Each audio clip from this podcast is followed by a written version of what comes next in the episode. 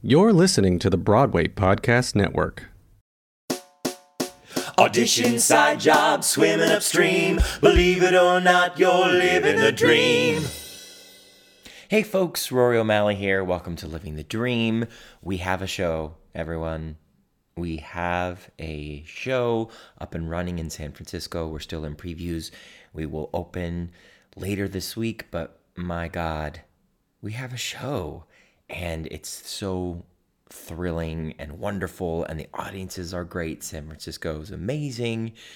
We're all so happy to be here and clearly the audiences of san francisco are as well. So things are going great. Uh, i had this really wonderful moment where i fell in love with my cast.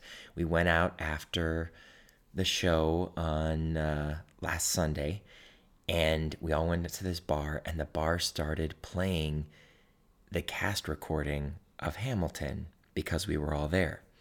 Now, if you have been in a show for a really long time and somebody does that, that would be like your cue to leave. You say, "Okay, thank you." you know, don't play the the thing that you listen to all day long. This cast though, because they are so excited to be in the show because they are in love with that cast recording of the original Broadway company that that they made because they are so young and enthusiastic. They proceeded to sing along and dance and do all the choreography in the bar. And I loved it so so much. Um, I'm usually the most uh, positive, grateful, annoying person in the group, but my God, these these guys are just they are outdoing even me, and I am so excited that I get to spend a whole year working on this show with them because they are so pumped.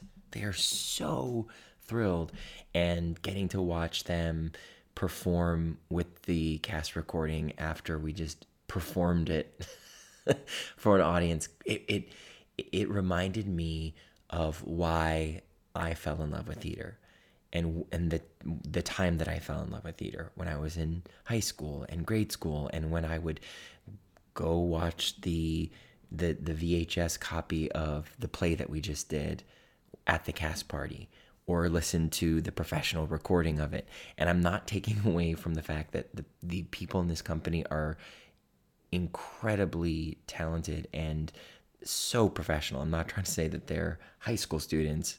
I'm trying to say that they have the same kind of love and enthusiasm for this show as people would in high school. And that's a beautiful, wonderful thing. Um, so yeah, it's gonna be a good, good tour, good time, and uh, you can really feel that enthusiasm and electricity coming off the stage. Um, it's exciting. It's exciting. If you get a chance to come see this company, please, uh, please do. We're having a good time, and I am continuing with the podcast as much as I can. I think I'm really going to give it a good push after we get through this opening. Um, it's but it hasn't been easy, but I'm so excited about this interview with a good friend of mine, Seth Gabel, who I've known since my freshman year of college because he grew up with my dorm roommate, Josh Gad. He's an amazing guy he grew up in Florida. He's he lived in New York. He went to NYU, and he's been living in Los Angeles for years now. He's married to Bryce Dallas Howard, another phenomenal actress. Has two kids. I am really amazed at how the two of them have handled their very successful careers and juggled parenthood and all that comes along with it. Um, it was a really interesting conversation. He's in a different circle different realm of the business than I am and and that's what made this conversation even that much more interesting to me. You probably know him from shows like Fringe, Salem, which he just did three three seasons of. Uh, recently, he was on American Horror Story. He has been in a bunch of movies as well. He is a great guy, and I hope you enjoy my conversation with Seth Gabel. Good. Um, hi Seth. Hi, We're Rory. recording. We're up. We're in your lovely home. This is so surreal. I Is mean, it? like, life just gets more and more surreal. Yeah, it does on so many different levels, doesn't yeah, it? yeah. the more I go through it, the more I feel like this is all a strange illusion. Yeah. Yeah. Well, especially what we do, like it makes you feel like, oh, this isn't. And it desensitizes you. Like when you when you are on a set a lot or even in a play, like when you play pretend all the time, Yeah. you start to notice how real life is pretend, Yeah. you know? I real I've noticing what is going on politically. Mm-hmm. You start to and just I, this is how it's been for a while, but how you realize there's an entertainment reality. I mean, reality TV mm-hmm. aspect to everything that people are consuming their news and information in a way that is about entertainment, about Yeah. staying staying entertained as much as they are informed. Yeah, and that's kind of interesting about alternative facts because it's like the truth really is relative. Like there can be alternative facts if someone believes them, you know, which is so Oh, yeah. sad. Like I've been like there's been a lot of Trump developments recently as we know. And Right. uh and I'll go to Fox News. And this could be see this could be any day of the last I know. Year. this applies like, to yes, there's been lots of developments. You can listen to this on any, Any date, day. and this will be relevant. um, but you go to Fox News, and if they don't, if they aren't reporting this big blow up with Russia and everything, it's almost as if it doesn't exist. And in their minds, it doesn't exist. Those people who only choose to listen to that news outlet. right. And so, yeah, there is some strange thing to reality only being defined by like what you choose to expose yourself to. Right. Yeah. Yeah. I mean, what what Which I feel like has something to do with what the your work that we stories do. Yeah. No, And- it, it does. And isn't it cool that like like the job that we do um is so fun because I lost my train of thought. Let's see. it's fine. That's what I do most on this podcast is lose my train of thought, and that's when you find the next. I have thing. shingles right now, audience. by the way. I wasn't sure if we were going to discuss the shingles. What we're going to say. I've got shingles. so much fun. Yeah, so it makes my brain go in and out as my nerves pulsate with strange viral juices. Um yeah, what was I saying? Well, you were saying that there's this like that things keep getting weirder, and Yeah. that and that it's it's difficult for us, or even more strange for us, because we're on sets, because we're doing Yeah. the plays, because that we make believe for a living, Yeah. and and things things are surreal. It feels like we're watching a season of House of Cards, Uh-huh. and you know, I tr- I don't I don't try not to talk about politics on Yeah. this podcast, but I do have like a specific reason why I'm doing the podcast. So what is that reason? Oh, good. Stop me, stop me in my tracks from getting to where I don't want to do the podcast. Um, I- the reason was is because last year, uh, I, when I moved to Los Angeles with my husband Gerald, and uh, you know, it was after Book of Mormon, after being in a couple of off Broadway shows, after being in a TV show that lasted ten episodes, and having this period of time where you know, I, I was taking a huge chance by moving to a new city, didn't know if I was going to work, when I was going to work again. Mm-hmm. And I realized that there were so many people who thought that because of Book of Mormon or because you get something in this business that you just keep climbing up a ladder. You've made it. You've, You've made, made it, it, kid. That that's some, that that means something It never ends. that that never ever happens Yeah. and i felt not just a, not just a sense that like one listening to podcasts um has been very very helpful to me Uh-huh. listening to artists be honest and i feel the podcast format is the most honest and vulnerable i've ever heard people give interviews because they're not really interviews they're conversations, Conversations, yeah. and i knew that if i could have conversations with my friends and fellow actors we could have a more honest conversation than a person who wasn't an actor Yeah. and didn't know what it, It seems felt it feels like you're longing for community. yes. Yeah. Absolutely. Because we are all getting so isolated. yes. And what's great about you, you know, using technology in this way is that we're we're connecting and Right. that other people can connect. I mean, like I was so overjoyed to be alone in Prague. Um, you know, so isolated for work in this like weird gym with like this um, fluorescent lights and like just this sad Eastern European vibe, you know, waiting to go to work, separated Yeah. from my family. But then to get to hear your voice and just like hear you have a conversation with Gerald or you know whatever episode Yeah. I was listening to, and it, it's strange. You're just suddenly thrust into some kind of intimate uh, relationship with the people talking, as Yeah. if like you're a part of it. Yeah. Yeah. No, and I think that is it's just, it's uh, it this certainly isn't a podcast that's for everyone. It's a very specific conversation that Well, I feel like it can definitely be for everyone. But yeah, that's what Yeah. I'm surprised at is that like people have been contacting me who are not in the business at all and feeling like they're relating to it, and Yeah. that's that's fantastic. Yeah. Um, and you know, I, I think that like it started of me talking to people in musicals because I knew that that's what people expect me to have conversations with. So when Yeah. you reached out to me and said that you've been listening to it and that you know it meant something to you, I was like, okay, great. See, this the, our net is getting wider in this conversation Yeah. of the of the people and the work that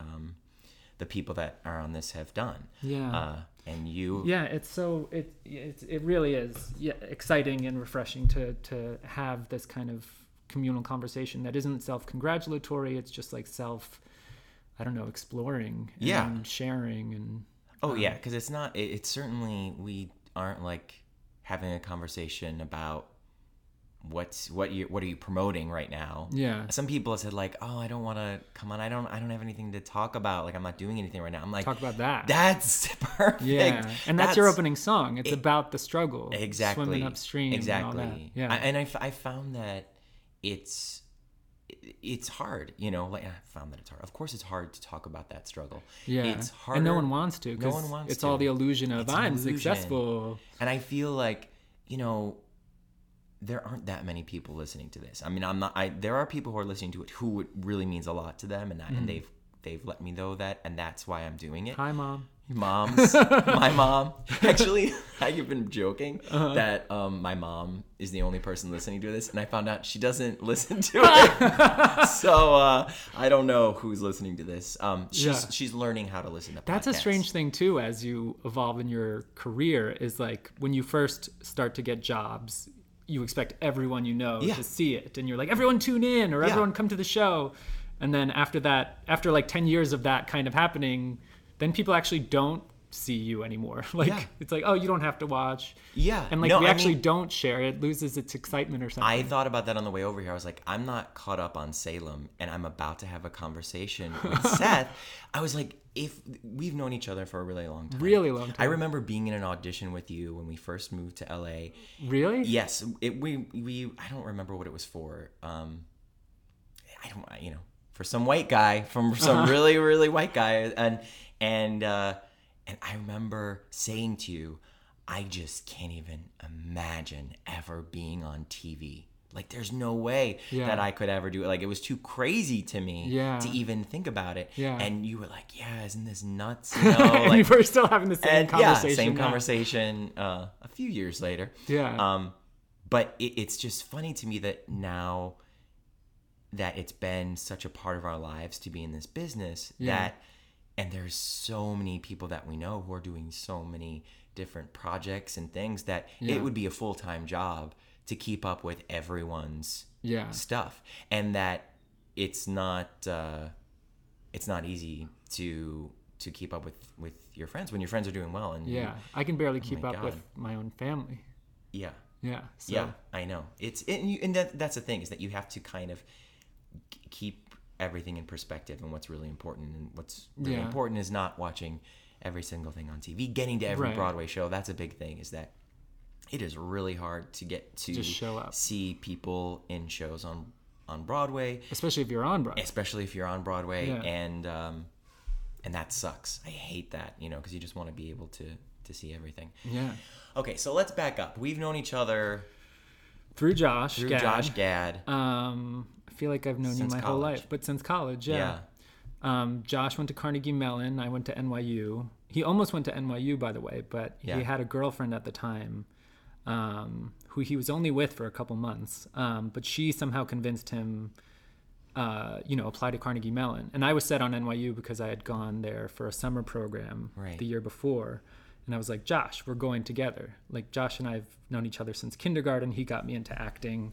Um, and, you know, we both loved it. And this stupid bitch convinced him to go to Carnegie Mellon, and we missed out on four years. Yeah. And uh, but because of that, I got to meet you. I Yeah. got to meet Leslie Odom and all these wonderful people. I can't believe how many incredible actors Carnegie Mellon has. I mean, over the years, I I'm always working with someone from Carnegie Mellon. Yeah. I mean, I'm not always working, but I'm when When- when, I when work. I'm usually I'm working not with someone working, from but Carnegie when I Mellon. do, yeah, I mean, there's a lot of there's a lot of people from that school. There's obviously a lot of people from NYU and different schools, but um, But you you guys had what 16 people accepted per year? uh, roughly, yeah, Yeah. probably. I, I think that the musical theater class had Or like 30 seven, Oh, okay. and then the actors were like 16 so yeah maybe six yeah it was it was probably like 20 people including actors and musical theater Yeah, where NYU is like 300 per year. right in different studios and Yeah, which was a nightmare. yeah Yeah, that was for me at least. Yeah, because I ended up going to the Strasberg program, which I'm sure was wonderful. Uh, you know, back in the day, but um, at this point, it just seems like a carbon copy that that's been copied over and over again, and it's Mm-hmm. just kind of losing its its life um, and reality. Um, so, big thing for me. I mean, the biggest thing I took away from my NYU education was rebelling against it and being told what to do, it not feeling right, rebelling against it, and that feeling right. right And so from that point on, I kind of realized you just have to listen to the voice inside of you. And, right um, and also there's no wrong way to eat a Reese's that like, that any, every job is going to be different. And it used to make me panic that like, I don't know how I'm going to prepare for this role or something like that. And then I just realized, oh, it's just, it's going to be different every time. And I don't know what it's going to be. And that's part of the fun is like Right. trying to figure out how to solve this. And it's like, okay, on that take that worked, but now on this take it's not working. So I need to come up with something else. And so Yeah. the game totally changes to kind of this like fun improvisational imagining you know just trying to trick yourself into believing the circumstances And well, and I think that if you uh, are somehow fooled into thinking that you're paying for a four-year education and that your education is done after you're Yeah. after you leave because it was so great, you don't need anything else, then Yeah. you're really losing out. I feel like some people, and I've talked about this many times, who go to different schools that aren't even conservatory have a leg up because they are graduating and thinking now I've really got to find ways to become more educated, become uh, more buckled down into the industry and in, the, in the craft, and they look for resources when they get to New York. When they get to i to was Los never taught any industry stuff Yeah, i mean i showed up to sets after after college and i had no i, I had no idea that there was a prop department a costume department like right. And I'd be I didn't know understand the dynamics of the crew and so I'd be asking like a prop guy for costume stuff and he'd be looking at me like what the hell Right. and, and when you first start out you're doing guest spots so you're like no one special you're just like the guy showing up for the day Mm-hmm. and it was horrible to not have that preparation I don't know if any of the schools really prepare Well, it's hard. It's hard to prepare someone at 18 to 22 for the realities of the business in Pittsburgh, Pennsylvania. You know, like but I- they didn't I- even do it in New York Yeah, yeah, yeah. No, I mean, Yeah. I, I feel like there's a certain education that only comes from doing, it. yeah and you know that's that's what i mean by like it doesn't really matter what school you go to you can make the most of what that school is and the school can be great in giving you tools in the actual craft of, of what you're doing and and i know that when i have come up with those challenges that you were talking about about a character or about a text you know i know that there's my freshman year scene study you know breaking down a script going through motives that that is very like basic but also is like some kind of foundation that just makes me feel good Yeah. about okay, when when it comes to it, I've got a I've got a way to do this like a scientist. Yeah, I never You got know? that. I never got Right. that. Maybe I wasn't paying attention that day or something. But um, yeah, I mean, it's it's it's an interesting place because you know, four years of only studying drama. I mean, by year Mm-hmm. were you in musical four- theater program? Well, I wasn't when I got there. Ah. I auditioned only for acting schools because I couldn't dance, and I was like, I'm not gonna try to be a musical theater guy.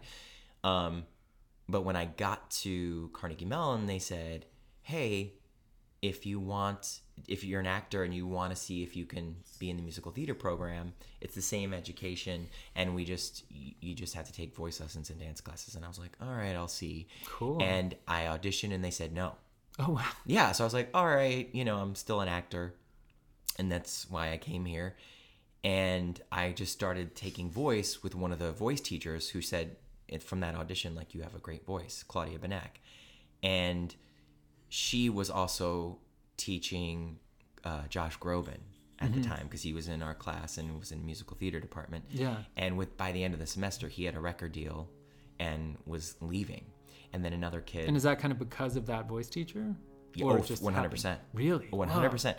I was, you know, taking all the same classes on acting. So this was a really good voice teacher. She was well. She certainly changed the course of my college education Wow. and my life in, a, in a lot of ways. I give her a lot of credit. What's her name? Claudia Benack. She was she was at Hamilton Book of Mormon. She's she's a wonderful person. Um, Wow. And she basically said like, You have to interview her. I should. Yeah. You're absolutely right. But I, I, I said to her, oh no, she said to me, like, you have to be in musical theater. I'm going to have the dance department uh, to have you start auditing, auditing Wow. ballet. Now, what did she what did she see that she said you have to be in musical theater? Well, I was I was taking voice classes with her. I was Yeah. paying for it on top of my education. It was just me because I Yeah. realized like I want to keep singing. I did I I love singing. I just knew I wasn't. But it couldn't be just that you had a pretty voice. There must have been either you generated the words acting wise Yeah, I mean that I- the yes. note came out from an intention as opposed to just doing a note or something. Well, I mean, yes and no. I think that uh, that was never, you know, when I when I went there and I was a, I was an actor, there was no question of like, can he interpret a song as an actor? It was we've already got enough guys, and uh, she heard me sing though and was like. This he's got a great voice. Mm-hmm. So when Josh Groban left and another guy left because he was asked to leave within the first semester from our class, um, is the who's worst. this? Oh, this is my cat. She's got she's wrapped around a cord She's here. stuck in a cord. uh, She's 16 apple years old, cord. and this is the end for her now as she gets wrapped in a cord. Wow, Yeah. I was thinking she was like a kitten. She's so pretty. She um Hi, she's an amazing cat. She's been with us since the beginning of my relationship with Bryce. Aw. Um, we got her 16 in New? York, and That I've met her before, I'm sure. yeah, oh yeah, you've definitely met her before. It's just been a while. I'm sorry. nice to see you again. She's joining us. Um, we have lots of animals on the podcast. It's all good. nice. Um, but anyway, so uh, they were losing guys. They were hemorrhaging men like right away. So basically, she was like, "We need, we need a, another guy." We only had, uh, you know, ten musical theater students at that time. Wow. So I started auditing the ballet class, and by the end of the first semester, they said, second semester freshman year, you'll come back as a musical theater student. Wow. Were Yeah. you really inflexible when you started? You mean Like, in terms of physically? oh, I, it's not. It's not just that. It's that I literally can't remember a dance move. Yeah. and it takes me so long to I I- like doing Book of Mormon was the greatest experience, but it was also the scariest thing because while we were doing the reading, Uh-huh. they said, "Oh, this is going to be a tap number," and so I had to start taking dance classes at the Broadway Dance Center, Tap Wow. One, even because I took it in at Carnegie Mellon and I got a D, and then I and I started working with a, a tutor to get the D up to a B, but it was like a constant struggle. Yeah. I was not a dancer, and I, I was fully accepting of that. It was Yeah. like I'll never work as a dancer, and that's fine. Yeah. Cut to Book of Mormon. I'm leading a tap dance number. It, was, it was the greatest thing and the greatest challenge, and also my worst nightmare. But um, Yeah. you know, I I'm I'm glad that I was pushed to do that at Carnegie Mellon because if I had never taken a dance class, Yeah. I know that the fear of it would have just overtaken me. Yeah, and you I have would never. ex- be exposed to it. yeah. Yeah. So um, That's another good thing about the podcast in terms of talking about the struggle is like we're facing nightmares of our own all the time. All the time. But because we're performers, you have to like have a smile on your face and make it look like you're a total professional and it's effortless. Yeah. Yeah. I was I was kind of thinking about that watching the Grammys. Did you watch the Grammys this No, year? No, I didn't. Well, Bruno Mars, who's insanely talented and amazing, he did the Prince tribute. Yeah. Um, and did Let's Go Crazy and and played the guitar at the end and he was amazing. Like he was insane. And I was like, who knew he could play the guitar? And I and then I was like, you know, he's he's an actor, he's a performer. Mm-hmm. He knew that he was going to be doing the Prince tribute for a long period of time. Yeah. And he worked his ass off. And I'm not saying he can't play the guitar always uh, unbelievable. Yeah. But the the illusion that he made it was like, yeah, this just comes naturally for me. Yeah. It's like that's that's kind of what we have to do all the time. And I'm always amazed when I see another performer do it Yeah. and it, then it fools me. Uh-huh. You know? Yeah. It's like, yeah, but even uh, for some reason, I just think of Beyonce. Yeah. Yeah, which um, that's I brought Bryce to uh, a Beyonce concert. I think for last Valentine's Day or the one before. Wow, you Um, we really got to see her live. me for Valentine's Day. I got Gerald you- Long John Silver's. Nice. Oh, stop it! Oh, nice. That's his favorite. Well, That's that's- his favorite, and it's an hour away. I, I, I was in traffic for like two hours wow, yesterday. that's a lot of effort. Anyway, you brought her to a Beyonce concert yeah, which because you're a good husband.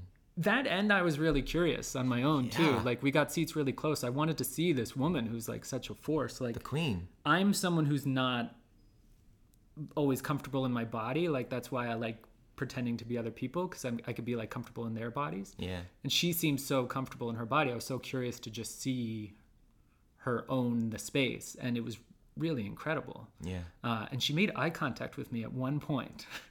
and uh, and I was like, I just kept thinking, hold her gaze, hold her gaze, hold her gaze. And I feel like I did it, and I'm really proud of myself. You didn't look away. I didn't look away. Yeah, I get what you're saying because that's a lot to have Beyonce Yeah. looking at you and not to feel like I can't That I take like the responsibility of this moment. Yeah, and it's also like in that millisecond, what do I want to share with her? Right.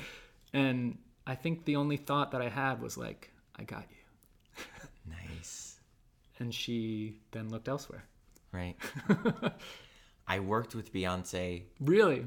Yeah. Well, I wasn't like working with her, but we were on set at the same time for Dreamgirls. Uh-huh. Because I did like a a minute on Dreamgirls where I was Dave of Dave and the Sweethearts stealing the song from the girls. Nice. and Eddie Murphy and the girls got me a Cadillac car, and she was very, very nice, but so quiet. And Jennifer Hudson was the one who was just like talking to everybody, and Interesting. she was very focused. What Beyonce. fears does Beyonce face? I don't know, but clearly, like, it is funny because you think that uh, every level of this that you go through, and you meet somebody who you're like, they've surpassed this place where you can have fear or you can have any kind of I don't know, insecurity about where you are. Mm-hmm. Like you meet them and like, oh, no, no, they do. They have that. That's that's there. They're a human being. Yeah. Oh, that's a that's a shock. Yeah. So And this conversation about things being surreal, you know, like when you start out as an actor and then it being surreal that you're like actually doing it, yeah, um, you realize that all the successful people feel the same way, like, whoa, this is totally surreal. yeah, yeah, and like even other very famous people that you meet are excited to meet this other very famous person and they react to them the same way that you're reacting to them. Yeah. You know? yeah. So tell me about that though. You get out of NYU and you go into the business. What what it, were your first experiences? My I really wanted to I wouldn't have graduated if it wasn't for my grandma. She wanted me to get a degree, so I said, okay, I'll do that. Um, and she was supporting me, and I knew if I wanted to work as an actor, I needed to make grandma happy. Right. So uh, um, Nana was amazing, and so I uh, I went to college and I studied acting. But at the same time, I started auditioning in New York or trying to, and it's really just a hustle. I mean, like the hardest leap to make, I think, is that first one of how do I get representation when nobody knows who I am. Right. at all. Um, and so I flailed about and just did like really embarrassing things and like just sent my Like what? picture everywhere and like showed up to offices, like would call, would look up a list uh, on like backstage.com or something like because this was early internet, so there wasn't a lot of info online. Right. And I'd I'd see the name of an agent and then call and pretend like we were supposed to talk just to get past the receptionist. Right. And so I'd say my name, and then they'd be like, "Who? Oh, this is Incoming This is them calling." It's the agent. They finally got your headshot. They finally called back.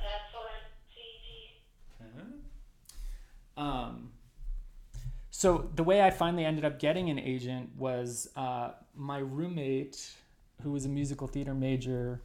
Uh, he slept with some guy, and No. that guy was in our dorm room and saw my picture and he was an assistant at like a really low level agency and was like ooh who's that guy uh, and then my roommate told him about it and told him like i was looking for an agent and so i ended up getting a meeting because my roommate slept with someone Wow. and uh, You had someone on the casting couch for you. Yes, yeah, which was great. Um, and yeah, so and then it was a matter of like going on like really weird small auditions and really just working my way up the ladder, Right. um, which I think I needed because I needed to have small doses of experience because it's so overwhelming. Yeah. Um, like I had a a one day job on Sex in the City when it was like oh, right. The the Navy one. yeah Yes, yeah. I remember. that was Was that so? That was after college. No, that was during college. That was during college, during Yeah, college. Um, which was so surreal and just being on a set and like for the first time and there's tons of extras. And, Yeah. And like, um, I dealt with so much anxiety at the time, and so like so much of my mind power went to just like trying to stay calm. Hmm.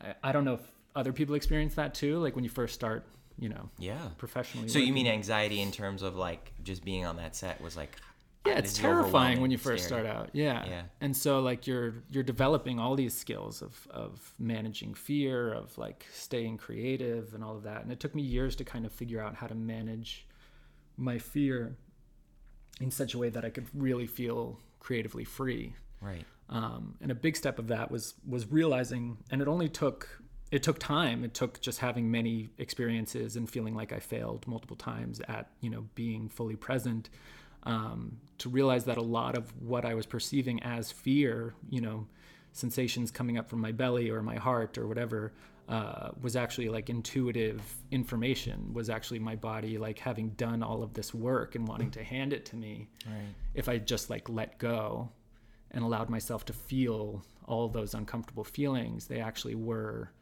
feelings that were relevant to the scene. Um, so it's this like really cool Aikido, Tai Chi kind of a thing Yeah. that you can discover.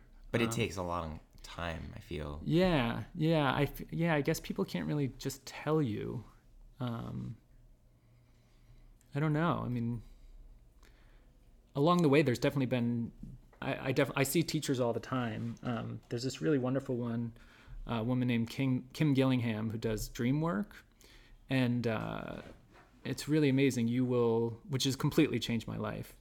Um, before you go to bed, you'll write a note to your subconscious. That's my dog. She wants to go outside. You can go out.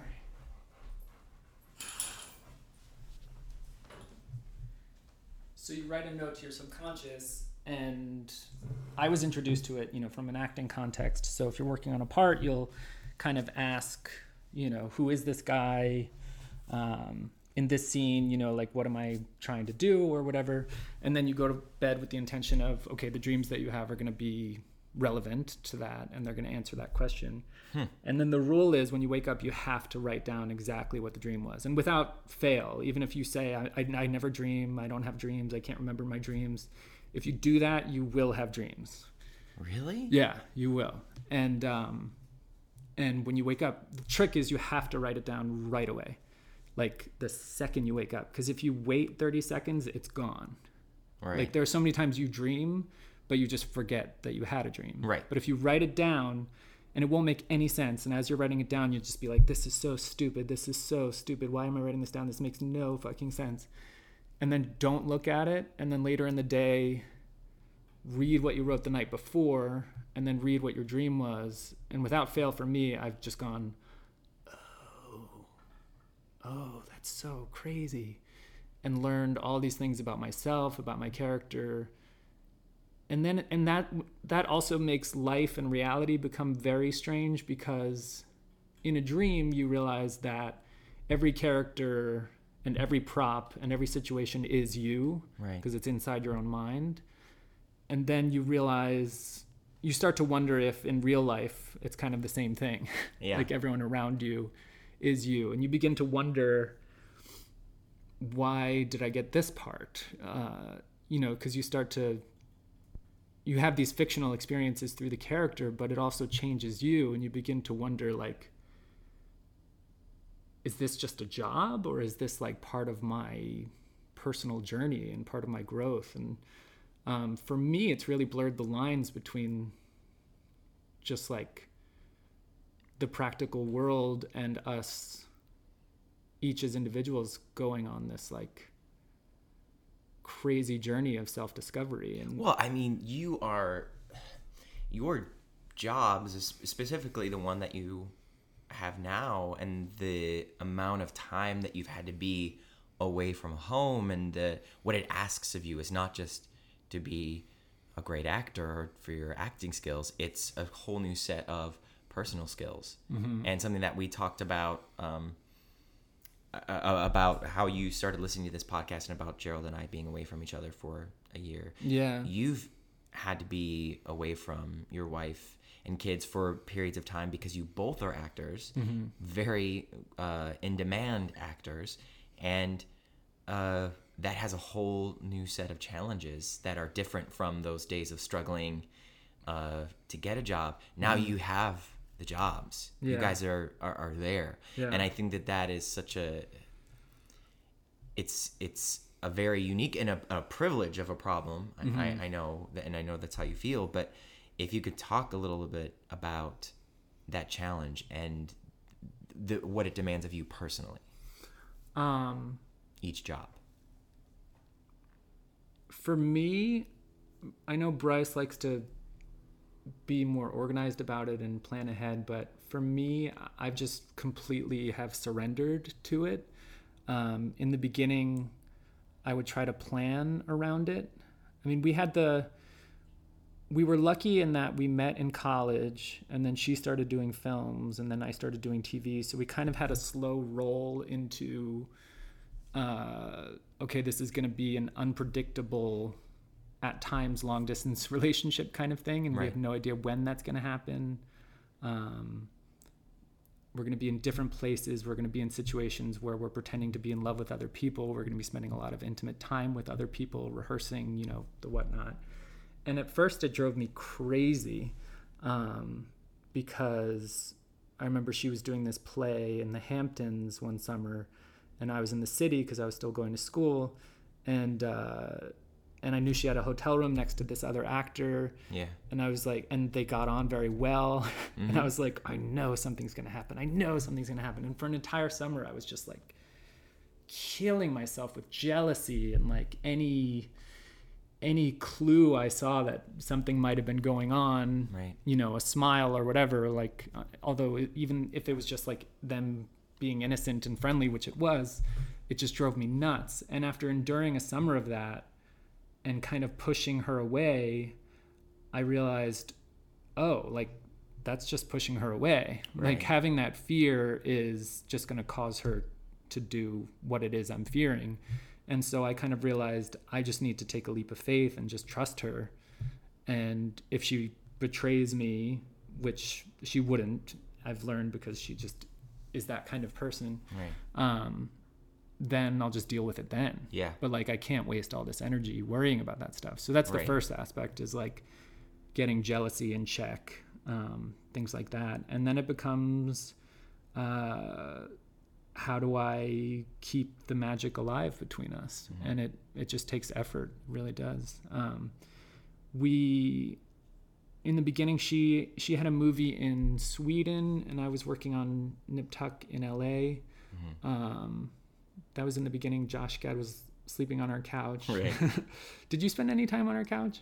Uh, in yes, Yes. I I'm yes. we were one of the first to move to LA, Yeah. so we've had we had Josh Gad on our couch for a a couple while. years maybe. yeah. Katherine Waterston, um, John Lavelle, you might have been there. I mean, But- if I was spending time on the couch, it was after a long night. It wasn't. Oh, like, okay. Oh, I moved in. I needed. A You place didn't To you stay. didn't move in for No, because I actually moved here right out of college, right. and then moved to New York. I had a very backwards path, Uh-huh. but um, yeah, no, I remember that. I remember that place, and that it was a home for many for many, different actors. people. It's really fun. Like we reflect on it and we're just like, ah, like all these actors who are working now. Yeah. It's like we're really proud that they were once on our couch. Yeah.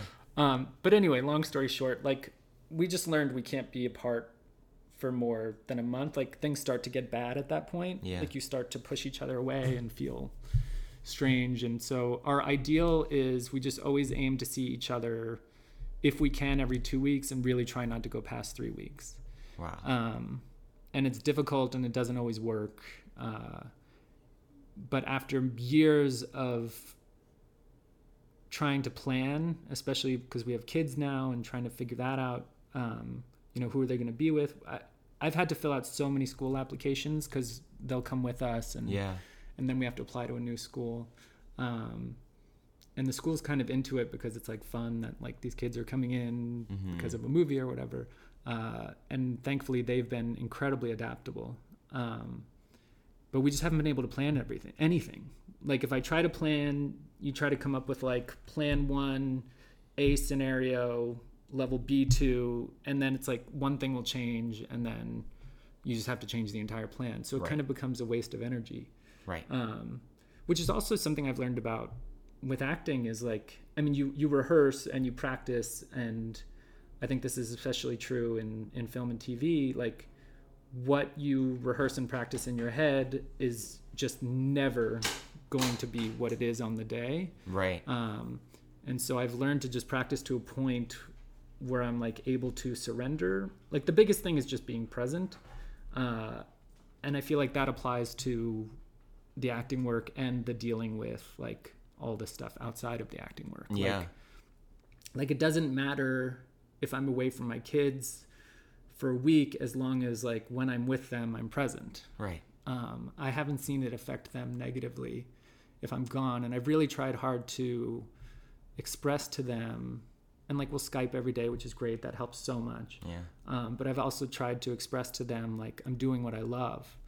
Um, because we had our our son early, a week into our our marriage on our honeymoon, we found out she was pregnant, and I was 24, I think, at the time, and I was terrified oh because I had always yeah. thought I had always thought like when you have kids, you're kind of passing the torch, like your life is now over, and now Right. you're now you're getting them ready. And I was like, but I, I haven't even begun my career. Like Right. this is this is awful. I can't. I'm not ready to give it up. And then it took me a couple of years, but I realized, oh, like to be a good parent, I don't. If I'm going to lead by example, I don't show them that I give up on my dreams because of them. Like Right. I show them that I go for it even more for them and with them. Right. Um, and that changed it for me. And so whenever I tell them I'm leaving for a job, I'll express disappointment that I'm going to miss them. And I say it's okay to have those feelings and, and they have it too. And here's when you're going to visit me. But also, please remember this is like what I love to do. Right. And like the reason I love doing it is because, you know, you get to connect to all these people and, and really try to share the, the positive sides of it. And then I'll also promise to get them like a really awesome gift for when I get back. yeah. And so now my daughter, I'll be like, I got a job. And she'll be like, what are you going to get me? Right. it's got to be attached to that. cool Yeah. gift. Yeah. Well, I mean, that's that's good to hear. You know, as somebody who's, you know, wanting to have a child and start a family, like Yeah. as an actor, it's just it's so daunting, and you do feel like it is so difficult to plan my life. How in God's name will I plan a child's life Yeah. and my life? Like in the last year of Yeah. of of Gerald and I being apart, uh, that was not the plan. You know, we moved to LA and he got a nice job in an office, and that wasn't our plan. And then, of course, Hamilton comes along, and which was incredible because Yeah. I didn't even know all that happened because the I had seen you when you guys had just moved, Right. And then you were gonna go back for another show. Yeah. Um, what was that one called? Nerds. For nerds. Yeah. Which was all exciting. And then I was heading to New York, and I was I, I told Josh I was going to see Hamilton, and he was like, "Oh, Rory can probably get you tickets." And I was like, "Wait, what?" yeah. And he's like, "Rory's in Hamilton now," and I was Like, like, wait, what?" what? It's like, Yeah. wait, he so he was in Book of Mormon, and now he's in Hamilton. What? yeah this is no, incredible. it was a it was a really quick turnaround and i've talked about it on the podcast of, of, of going to new york thinking i was going to be doing one show nerds it falls apart i come back to la and my agent calls two days later and says would you go back to broadway? And i was like oh my heart's broken. I don't know if i can do it. Uh-huh. she was like well if it's for the king in hamilton. I was like i'm at lax i'll be right there. Yeah, and you know I, she literally on that phone call said do you need to talk to gerald before i tell them that you are interested and you know have more of a conversation? It wasn't like i was accepting it. Yeah.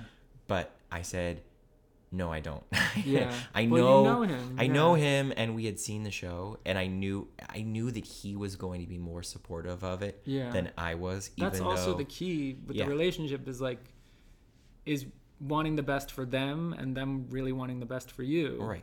And like I mean this is your dream. yeah If if he were saying no to that, people around you would be like this isn't a good situation, you know. Right.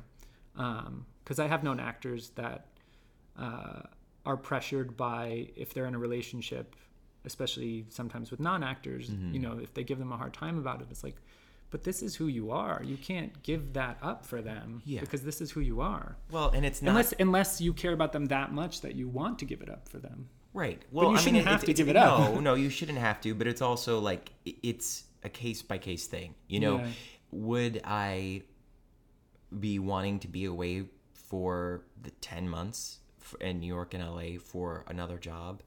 I don't know. Mm-hmm. I don't know. I didn't agree to, to be in Nerds for more than six months, Mm-hmm. and so um, ag- agreeing to be apart from him for that period of time was a really big deal to me and i think that hamilton was worth it not just because of what it would do for me but because of how much i loved the show and how much i thought you know Yeah. how highly i thought of it so Yeah, I mean it's part of the zeitgeist. yeah no Yeah. it's it's it's it's a very unique experience and he was aware of that and i knew that he was the one who was going to have to put up with the long distance and the difficulty of that by being the one who had to go back and forth the most um, but I I feel very lucky that I have somebody who's not in the business who g- understands the business or at least accepts the craziness of it and it can enjoy the good parts and doesn't let me wallow in the bad.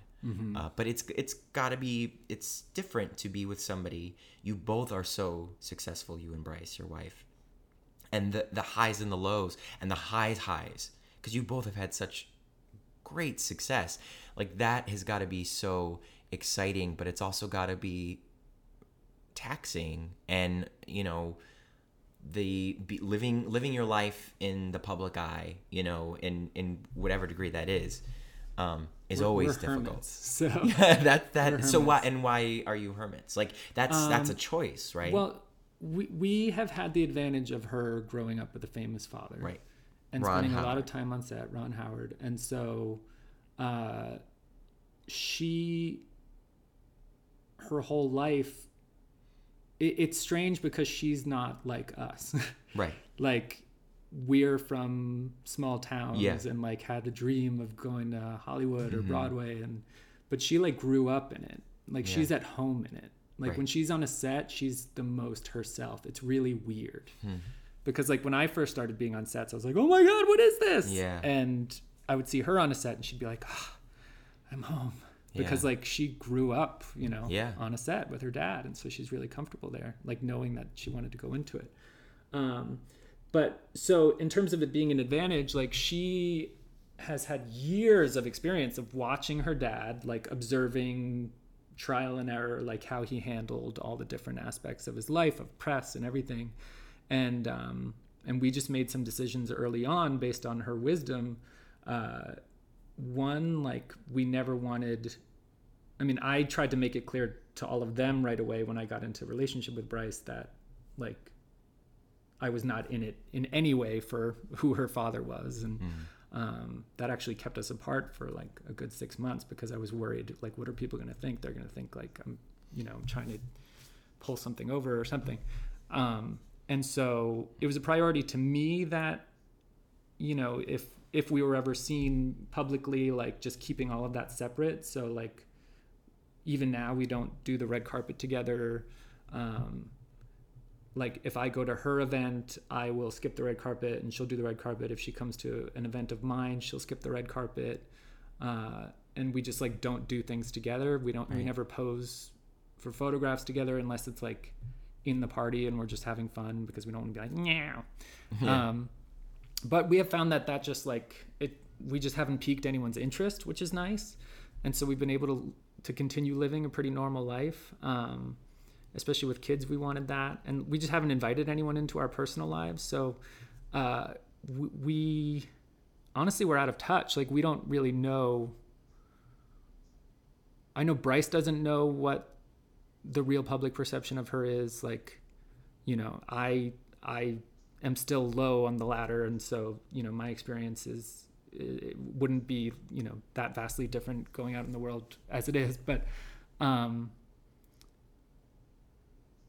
Well, you're certainly a lot more than somebody who's on stage. You know, like for me, there's a uh-huh. difference between somebody who has a TV series or has been on TV for a long time and uh-huh. somebody who's just pretty much exclusively been on stage. I certainly have, you know, an online presence of people who love theater. Yeah. And, but as soon as I leave the stage door, which is an there's an excitement because the people are outside who just saw you do your thing. It would be like if there was a building where everyone watched your TV episode and then got to meet you afterwards. You know, it's it's it's very thrilling and exciting. Yeah. I go two more blocks and no one knows that I was just in Hamilton Yeah. or Book of Mormon or whatever it was. Yeah. And it's wonderful Yeah. because you can experience the excitement and the enthusiasm and the appreciation for what you do and then you walk a couple more blocks and no one gives a shit Yeah. and you can just be yourself go home it's wonderful and i Yeah. think that everything else is kind of like what you're inviting like clearly me doing a podcast is inviting more people into my world which was a which was a thought like do i really want that but at Uh-huh. the end of the day i figure if i'm just putting this out on my own Yeah. and drawing the people into these conversations that want to have them or listen to them Yeah. these are the kind of people that i don't mind knowing a yeah, little bit more it- about it- it's something of substance. I mean, like, I feel like what Bryce and I were going for was just never wanting to, because when we were starting out in the business, it was like Paris Hilton and things like that. Yeah. Like, like the whole idea of of public image was this like strange game where you just tried to become popular and Right. like. For me, I had such a, a an aversion to even wanting to seem like I was wanting to play that game, Yeah. you know, and so um, I try to avoid that stuff just because I don't condone that kind of like behavior. But if it's about substance and you know and and having real conversations with people, I mean like your realization of like once you go past a certain number of blocks, like no one gives a shit. Like the truth is, no matter who you are, like really no one gives a shit. And like Right. and if you forget that and you start to get into yourself, then you're gonna lose you know the real the real creative access. I mean, then you're just not present to to people's mindsets. Well, we were Gerald and I on our Valentine's celebration last night. We're watching Golden Girls and, and also and uh, eating Long John Silver. and eating Long John Silver's, and also the film for the night was Outrageous Fortune with Shelley Long and Bette Midler, Beautiful. two icons, two acting uh, geniuses, and. Uh, I was obsessed when I was a kid. I had two actors who I was obsessed with: Uh-huh. Tom Hanks and Shelley Long. Wow. To me, those were the two greatest actors Yeah. and uh, the Money Pit was such a. I love that movie Yeah. so so much. Yeah.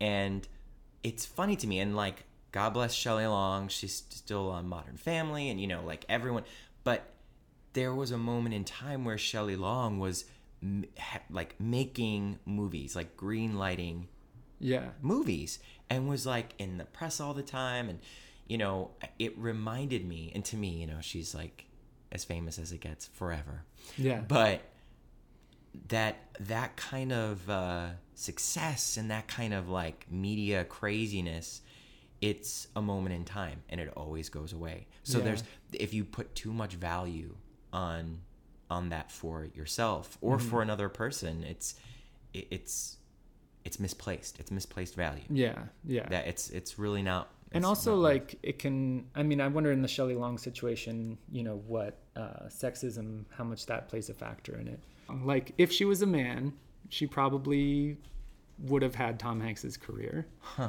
um, if, I she- ne- if like, tom hanks was honestly, a I've woman never- he might not have had Yeah. that career Yeah, no, I, I, I, I don't disagree with that. You know, like I think that there's there without a doubt there's like a goldie huge hawn where amount did of goldie hawn go yeah, yeah. I mean, know? she's there and she is still amazing. Yeah. and uh, not used. yeah That's where that's what's Yeah. going on. That's absolutely it's really true. yeah. frustrating but it's also interesting like um i mean if you look at someone like matthew mcconaughey like he he was a huge star and then fizzled out and everyone was like oh he's gone and then now he's back and huge again Right. and it's i mean just none of that is predictable and i feel like um i feel like that's all pretty just irrelevant like it's really just about putting your head down and trying to do the best work Yeah. possible and i'm sure there's some element of like playing having some kind of strategic publicity game or something Yeah. uh, and that's definitely something i consider from time to time but like i i i have such a fear of of uh of looking like or actually you know being someone who who cares much about that stuff Right. Yeah Yeah, yeah. No, I know. I know what you mean. And I, i just comes from i only care about it to get me more work right. yeah absolutely and and i think that you know when you when you care about that when you think about like publicity or you know representation or the ways that you can get more work where do you think that where do you think that comes from because i mean i think about it all the time and Mm-hmm. i'm thinking you know hey you have a job you're doing fine where why are why are Mm-hmm. I, you I had a realization yesterday because I had to go for an audition. Um, the my show Salem ended, and uh, I ended up doing this other thing called Genius in Prague, which was really fun. And then that ended. oh and that's what you were doing Yeah. did that start yet Uh, no, it airs in April. Um, but now I'm jobless, and like, Mm-hmm. which is which is fun because like I'm free. I, I'm not under a contract. I can do anything. But the only thing I hear in my head is I'm jobless. Right. And like I'm right back at square one right now. right And um, and yesterday I was like panicking a little because I realized that I don't have a sense of identity if I'm not working. And that's something I need to work on. Like I I do not feel content unless I have a job. And I I evaluate my self-worth based on what that job is. Right. Which is that's awful you know? And that motivates me to want to get more work and like the fear of not knowing who i am um, motivates me to like call my reps and be like i want a job. Let's find a job. Come on people let's do this. And it's like i i realized yesterday like that's not cool. I need to shift that. Like i need to be happy. I need to spend time with my kids and not worrying like if i if i look at the evidence it's likely that i will work again. I shouldn't panic about what that's going to be or feel like it has to be a certain thing or that my worth is lower now because i'm not working because like i'm just not going to be able to sustain that. Um and so I, that's something i don't know I'll, i guess i'll bring it up in therapy when i see my therapist next but that's something i want to work on and was a big realization for me And Well, I think that that what you just said is kind of like a key to surviving in this business and being happy and living the dream. You know, like mm-hmm. that is it's funny usually in these conversations that I have like in the last in the last 10 minutes of like talking to someone it kind of always goes back to that about mm. having work not be what is what your identity is Yeah. that you that you are somebody even when you're not working Yeah. and it's really hard to to find out what that who that person is because mm-hmm. having a job is kind of like a, a placeholder or like a, okay um yeah i know i was having these other issues with just myself and like who i just was but Mm-hmm. right now i have a job so i don't have to think about that until it's over Yeah. because i'm really really busy with this job and this is exciting Yeah. and if anybody asks who i am this is who i am Yeah. and if i ask who i am this is who i am Exactly. and and it, it's it, you i think that the more you go and the more cool the cooler the job is Mm-hmm. the the more naked you feel when it's not there Right. like it's a, it doesn't like now that you've got that tv show under your belt now you're not free of that it means you feel a little more pressure to get the next thing Yeah. that will make sure that that wasn't a fluke or that or that you still exist Right. which is yeah, crazy the fluke thing is interesting. Like, yeah, I feel like you spend a lot of the beginning of your career like, when are they gonna find out I don't really deserve this or Yeah. something? It's it's strange. Yeah. Oh yeah, like every room you go into, you're like, oof, I might be found out that you know yeah. I don't I don't have talent or that I don't I- you know Yeah. I, I don't. There's not one job that I've gotten Uh-huh. where I haven't gone through. Wow, why didn't they get so and so to do this? So and so would have been a lot better at this, you know. and like I I don't know why they Who did you say? Did you have Oh. that thought with Hamilton? Oh my God, with Hamilton? Yeah. Yes, anyone under the sun. You know, like I, I mean, everyone. you killed that. You were amazing. Thank you. Yeah. Thank you. But I, I want to know. I want to know. So you you love. There's so much to talk about. Is there is there an end time, a cutoff point? no, no, the uh, the network doesn't really matter. Um, wait, you were about to say something. Go No. I just was saying that you know, doing Hamilton when they asked me to do it, I was shocked because they literally could ask anybody, and I think that they were looking for somebody who was was known in the Broadway community but wasn't a quote unquote name. Yeah. You know, that wasn't somebody. You know, You're a good choice because you're like you've got this cred, you know, from doing Book of Mormon, having Mm-hmm. kind of this subversive, like there's an in the know element to it that Mm-hmm. makes you a good choice, and like you're an amazing performer, so it works. Well, I've I, I it just out of all of the jobs I've had, that was the one where I literally would have assumed that they would ask thousands of people before Yeah, they asked me. like so Steve Martin. no, I was yeah. I mean, they could ask. they could they could literally ask anybody. Yeah. And so I was thrilled that for whatever reason, and I don't ask why or Uh-huh. ask questions. I just uh, was excited to get to show up. But yeah, I mean, do you, do you not do that too? Like when you get something, or when I see a breakdown of of the part that I'm auditioning for, I'm like, mm, I bet I'll see so and so at this audition because they would be great for this. Yeah, I I feel like I have a pretty accurate barometer with that kind of stuff. Mm-hmm. Um, yeah, I mean, all the time I'll I'll I'll read yeah the character description and think like, oh yeah, this is perfect for such and such, and like I'll sometimes like contact them and be like, you should reach out to such and such. Right. Um, but I, it's strange. Like when I connect to a role, it's like unpredictable, but I'll just read something, the description or something, and then I'll just get this little, little click of like, oh, this is, yeah, this, This is, meant this to is be, right. or something like this Right. is, this is who I am. Um, Right. or this is the part of me that I'm meant to now Explore. explore or Yeah. something. There's, there's like there a, something weird when you get the sides, yeah, or you get a part, and you're like, oh, this is this is like breathing. yeah, This just yeah. feels as as right as it could be. But what sucks is when you have that and then you don't get it. oh yeah, is still still and you're like, so much but of the time. this was me. But oh wait, you didn't realize it. and they cast who? Yeah, what? That's right. ridiculous. yeah.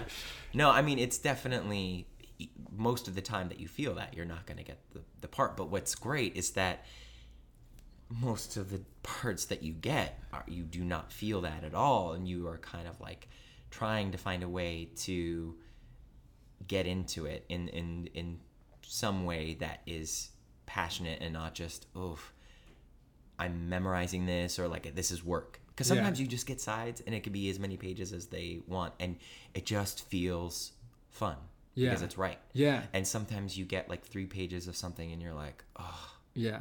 i i can't believe i have to work on these three pages. This well also like art. we're taught never to blame the writing Right. you know because in college you work on material where the writing has been tested and it's good material Mm-hmm. Right. so you don't blame the writer but like there's a lot of bad writing Mm-hmm. out there and i've be- i've begun to recognize like oh i'm having a difficult time not because i'm a bad actor but because this is this is Right. bad writing right now Right. so what can i do to improve which it? makes you appreciate the good writing all the more. Yeah, and then when there's good writing, so then then you can also assess, you know, as you evolve in your career, you're like, well, if this is bad writing, like, do I want to be involved in this? Right. Um, and so What- that's a relief. So, but so you are at a place now where you know I know you're saying like I am jobless and I want I want a job, but you certainly are in a place where you can pick and choose more of the things that you pursue. A little What- bit, yeah, a little bit. What I- what what are the decisions that you make? What do you? Well, right What's now where I'm at is uh, uh, what I have found to be helpful is is setting a goal each time I'm like in this position. So the last time I was like in this position where like I have nothing, you know, there's like I have a resume but I have nothing else happening. Um, I I was completely lost and I wasn't sure of what to do or what to focus on. And Bryce told me, um, it's like, why don't you say a prayer, you know, talk to God, make a wish, whatever it is, because I'm agnostic, so I I worship metaphors. Um, uh, I really do. Um, I what I defined for myself then was I wished for a role that would reveal my talent to myself and to others because I wasn't totally confident. This was in like 2012. I, w- I wasn't totally sure if I was a good actor. Um, I had just gotten out of like, I had just broken the mindset of thinking I'm an incredible actor, and then I'd go and work and it wouldn't be incredible, and I'd be like, wait, that doesn't match. Wait, what? Right. I had I had realized like, oh, an incredible actor is like that's like something you move towards. It's not just something you are. Like it's a it's a constant journey. So then I changed my I changed my goal at that time to just like I'm just gonna try to get a little better each time, and maybe one day I'll be good, you know, Right. or whatever. Um, and so I, I made that wish, and it was a pretty surreal night. And I looked up at the sky, and I, I like really had a took a deep breath and was feeling, you know, energetically pure or whatever the hell. And uh, and I said, okay, I really wish for a role that will reveal my talent to myself and to others. And then a fucking shooting star went across the sky. I shit, you not. I shit you not. Wow. The second I finished that wish, um, which is really weird and cheesy and awesome.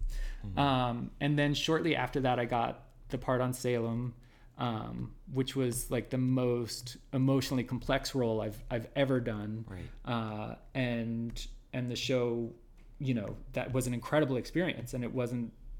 It hasn't been seen by everyone. It has a good niche audience, but like I got to do three seasons of like A great art. everything And, and yeah. and like experiencing everything and and i realized at the end of it i was like holy shit like that revealed my talent to myself and like and i got calls from my team being like you know we've never seen this side of you things like that and i was like that's crazy like that they like it revealed it to them too yeah. so in terms of now, um, what I've been thinking is, and I'm still working on the wording of it, but I'm like really trying to figure out how to phrase what it is I want now. Um, I I would like to. I'll just put it in the honest terms that I'm thinking in my mind, even if it sounds douchey. but um, I I would like an elite role in an elite project um, that a lot of people see. Right. That's that's what I'd like. And in my mind, elite is like uh, something that I feel is good material, um, that other people perceive as good material, uh, and that you know people who are involved in awards making decisions think is good material. Um, because I selfishly want now to like to secure my ability to continue working in projects that are good, and Right. I feel like if a project um, ticks those things off in terms of having an audience and having awards attention, Mm-hmm. then I'm more likely to work in projects that are good. Right. And so that's kind of It's funny because a lot of times people don't understand that like you you talk about awards or uh, you know, something that a lot of people see publicity. It's not serving some kind of a, a, an ego thing or or self esteem to, to have those things. I mean, there's a part of that that you know when you grow up you want to you want awards, attention, and that's one of the things that makes you want to be an actor. Mm-hmm. There's also something that you realize is that you all you want is to work, Yeah. and that having something that is in that world of Yeah. awards that you're talking about. Yeah. You know, I know what the difference is, is status, of being a in a totem. show that is that is doesn't have any Tony recognition in a in a show that is the Book of Mormon. Yeah. You know, I know what the difference between those two jobs are. Yeah. And I am so grateful for both of those jobs, but Yeah. I know that the you didn't one, get Hamilton because of that other job. No. You got it because of Yes, Book of Mormon. Yeah. And and there's without a doubt uh, a, a need to to pursue those types of things or put that out there, not just because you know I want to.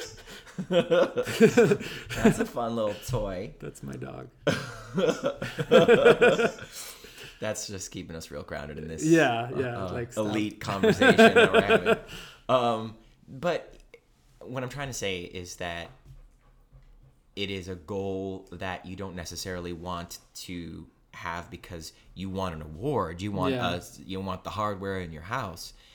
It's because we constantly want to work. We Yes. constantly want to be able to just be given that thing next, next, next. Here you go. Here you go. Here you go. Yeah. And it's hard because people because we're always we're always trying to swing to that next vine is what I what I say and and it's just hard when you don't see that vine and you have to mm-hmm. trust that it's going to be there when you're done swinging on on this one Yeah. and when you are involved with something that has awards attention or was seen by the most people on a network Yeah. or is being talked about on HBO that means that there are a lot more vines that you can see Right. and it makes it a lot easier to hold on in comfort to the one you're swinging from now Yeah, you're like, ooh, I can make, I can choose any vine. yeah. Yeah. And it's uh it's that that's that's part of why I've like, in terms of my strategy moving forward, is like, in terms of where I'm at now because of like work that I've done, like, to use that metaphor, like, now there are certain vines that swing by, you know, such as like certain network projects, like a procedural or something that Yeah. in the past I would. I would have to try to swing on that vine because, Yeah. Mm-hmm. like, you know, beggars can't be choosers. I need a vine, but I I, I'm it's more likely that other vines will come along, so I'm able to kind of right. look at things, and also because realizing you make a seven year commitment. I mean, for TV shows, like Right. I mostly work in that, and like the I signed on to one project once and did a pilot, and thankfully the show didn't go, but I I did the pilot. Um, I did it because I was afraid that I wasn't going to get anything else, and I wanted to be working Right. and I was doing it and it was awful and I hated it and I hated my part and the project was terrible and I had a nervous breakdown thinking I could be on this thing for seven years. Right. Uh, and then when it didn't go, I was like, okay, I will never do that again. Right. Like it's just not worth it. No. Yeah. No, it's not. Um but if you have one of those, you can totally swing that vine my way, and I will grab it. No, you don't want that. No, no, I'm, I'm. It's, it's funny because I talked to Gerald about that. You know, like, well, like, what if there was something that came along that you know we weren't really excited about, but it w- it meant that I was working at the same place for a long period of time. Yeah, like a CSI or something. Yeah. Yeah. He was like, "Oh, you will be taking that job." Oh, really? yeah. So you know the Hamilton Well, support. and, yeah, and, and that's where you that's where you make decisions. Like if you guys are going to start a family, like right. maybe you want the moneymaker consistent thing for a period of time and Right. then and that's going to facilitate you doing Yeah. more obscure artistic theater later on down the road or something. I find you know like for me, um, I love doing.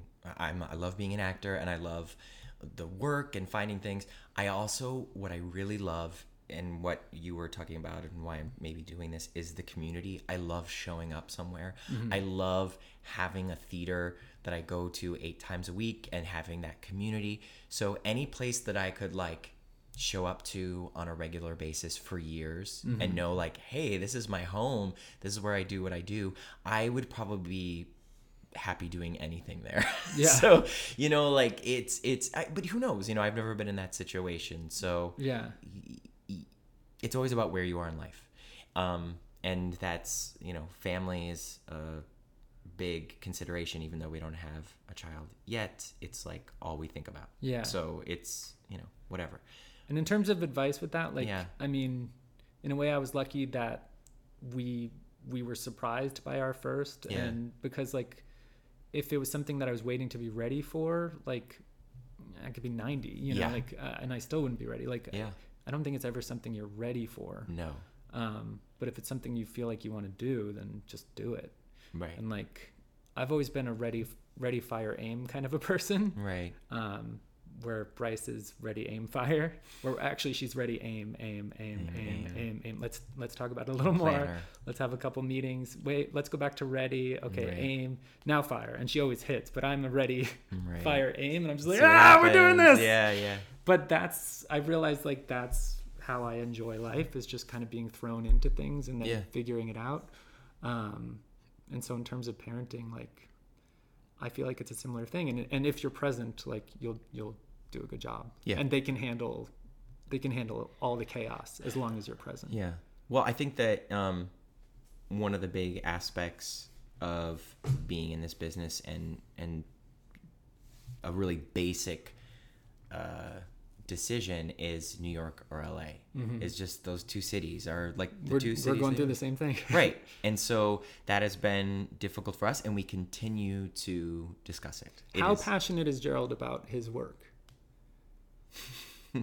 um, Gerald is really good at his job, and it's uh, I would say the reason that we did the long distance because um, Gerald and and I grew fell in love in New York City. We love New York City. The reason that he stayed in Los Angeles was because of his job Yeah. And he And- loves his job. and he, he loves his job and they love him and um but what i would say is that uh we are going through this experience and wanting to be in la so that we have more room because we know what new york uh apartments are like Yeah. they're all really really small for a lot of money Well, we're gonna go to upstate New York.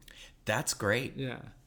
Because we we have the same thing in terms of wanting Right. like land for the kids. Like right Yeah. i mean that's that's fantastic and you are is it going to be far from the city is it like a, It's supposedly a half an hour from the city. oh okay Um, and we'll see how it works out. right But So how do you feel about that? Like, are you are you both? Obviously, it's scary to move anytime. Yeah. To make the big change like that, but is it uh, is it something that you're also really stoked for? Is it something you feel like it's really, really- necessary? Or I'm really stoked for it. I feel like just everything is getting so crazy in the world right now, Mm-hmm. and like, um, in terms of like identity, I've become so tied to like industry and all that kind of stuff. Like, I Yeah. really want to just spend time in nature, yeah, surrounded by people that you know everyone isn't in the business and like Right. you know kind of um, have an understanding of like just who I am as a being yeah, you know in in nature as it was intended as opposed to like this strange technological dopamine addiction thing that we're caught up in Right. at least I am um and so yeah I just want to see what it's like to be bored and like next to a tree for a little while yeah, um, and I feel like LA, I can't really do that because the tree is dying because it doesn't have water or it has too much water. yeah, Yeah. It's one extreme or the other here. yeah. No, I mean that's going to be a, a wonderful change to be able to be out in and have a yard that's expansive and trees and nature and I mean that sounds great to me.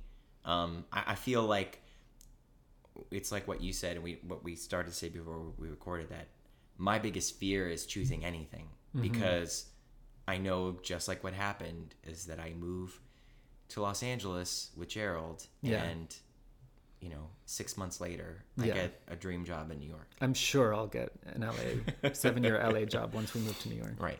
But you know, that's it's it's like you can't. It, it teaches you to not, uh, not be too precious about anything except your family, except the things that are you know really Yeah. simplify in terms of what makes your life you and and your you know your personal relationships are what's most important not Yeah. necessarily where you are Yeah. in, in the world And the other stuff, I guess we you just have to surrender.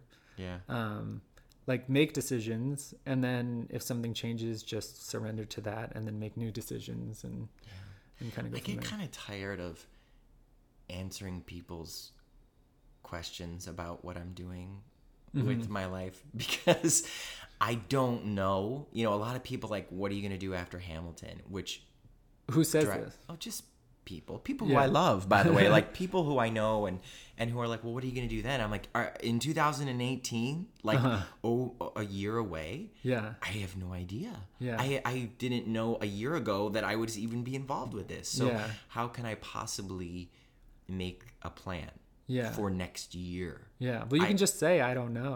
I know you're right. Yeah. You're right. But when But we all say, we do feel this pressure of like, oh, I need to look good. I need to like right, make it seem like I'm climbing that ladder. And... right, or just no. But really, it's even like just in the city that you're in. Story. What's going on? We should wrap up. I'm being a dog owner. I have a firm voice. um, but yeah, I mean, I think that it, it is. It's just like you, did- you you feel the need to kind of like fill the gap for somebody in the story of who you are and what what you're doing with your life. Mm-hmm. And I just get like it, it's all it's more so I get frustrated because I want to know because I am I'm not that much of a planner, but I want to mm-hmm. know what I'm doing for the next 10 years. That would be great. Yeah. And one of the biggest benefits of Hamilton has been this is what you're doing for 2 years. Yeah, you must feel so good. Just like I can do. I can be present because I have a great job. I do, and makes I've me look good when I talk about Right. it, and I Ex- enjoy it. Exactly, and it's that thing that's like the one answer. What are you doing? I'm I'm in Hamilton. I'm an actor. This is who And I everyone's am. like, "Whoa, look at that guy!" yeah, I yeah, and they don't they don't know who the hell. Yeah, yeah, yeah. They're like, where can I find your podcast? Um, yeah, no, it it it's great, but it's it it's just like we said before. It has an expiration date because everything has an expiration date. Yeah. And so you're gonna have to. I'm gonna have to spin into what is post this. Yeah. And the more you're around in this business, the more you know what's coming Yeah. at the end of that job. Yeah. And I mean, I've it, early on in my career, I used to just start to dread ends of jobs. Yeah. I don't really think about it now. Now it's like when it happens, I'm like, oh shit, you know, I hear, Yeah. there's that feeling again. Yeah. But now, you know, like back then, So I, we're both in that right now. yeah, Yeah. yeah. I mean, and it's you know, it's I I, I feel like it's uh, it's not overwhelming. It's not like all encompassing, and certainly neither of us have anything to complain about. It's just that little voice in the back of your head that's like, "What are you gonna do now? What are you Yeah. do now?" I think Um, I, I'd love for us to get to like a solution, some kind of semblance of solution. And I feel like, okay, so if this is called living the dream, right? That's the name That's of the podcast. that's the name Okay. of it. So that's what we're doing. So we just That's had, what we're doing, we each had dream phases, right? And so let's see if like the metaphor of sleep helps us in any way. So when you when you sleep, there's different phases of sleep. You dream, and then like what happens between dreams? Like when you sleep, is it just nothingness? You're well, I guess you're Snoring. breathing, you're breathing, you're snoring, you're getting detoxing, Being a person. yeah, uh, oxygenating cells. Um, so like maybe that's what we need to focus on. Yeah, just being people. Yeah. Just being just being goddamn people. Waking up to pee. Hopefully by the dog or child. oh, oh, okay. No, no, not waking up like to pee, To go pee. like existing on top of you at that moment. No, I see, I see, I see. You're waking up Okay, to good. go pee. It's like I don't know what's happening in this house. but- um, well, I feel like that is that's absolutely why I'm having this podcast, and I really appreciate you being on it and listening to it and understanding what our conversations are trying to be. it's so fun. it is so fun, isn't it? Well, yeah, I mean, yeah, the, in terms of the community stuff, like it's Yeah. fun talking about this stuff. Like, uh, yeah, it's Yeah. just fun talking about it. Well, I appreciate your openness and your honesty and letting me into your beautiful house with your animals. And uh, uh, I hope to talk to you soon. Have you talked to Josh in a while? Uh, yeah, I saw him the other day. Do you know he was here for like 12 hours? Oh, was he? Yeah, Oh, for cool. Izzy's. I wasn't supposed to, but he came in for 12 hours Aw. for Izzy's birthday, and I had stopped by the house, so Uh-huh. I got to see him. Awesome. I'm gonna see him next week because we're gonna head to London. Oh yeah, you guys were like all over London Yeah, already. I've seen him a bunch. I've seen him more in London than I have anywhere else. And the, the stuff he's doing in. London is incredible. I mean, did you see the Star Wars like how he got Dame Judi Dench now? Oh, yeah. To do this stuff. oh yeah. And I asked him, I said, How did you win Judi Dench over? And he said, Easy. um, I said, Hey, Judi, I'm writing a book about you. And she said, Oh, yeah, what's the title? And he said, Damn, or ah, fuck, Dame Judi Dench? More like, Damn Judi Dench. and he said after that, she was like putty in his hands. Well, that's his. I ruined the delivery because of We'll, we'll edit it out. Damn shingles. Um, thanks. Thanks, I appreciate Rory. you being on the podcast. Audition side job, swimming upstream. Believe it or not, you're living the dream.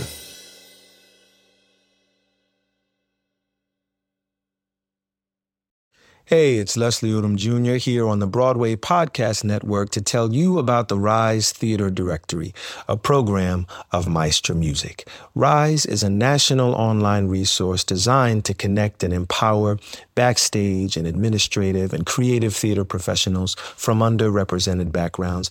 If you work or aspire to work in the theater community, this can help you find your next project. And if you hire theater professionals, search the Rise Theater Directory to find your next team. Create your profile now and get more information by visiting risetheatre.org. That's theater with an R E R I S E T H E A T R E dot org because only together we rise.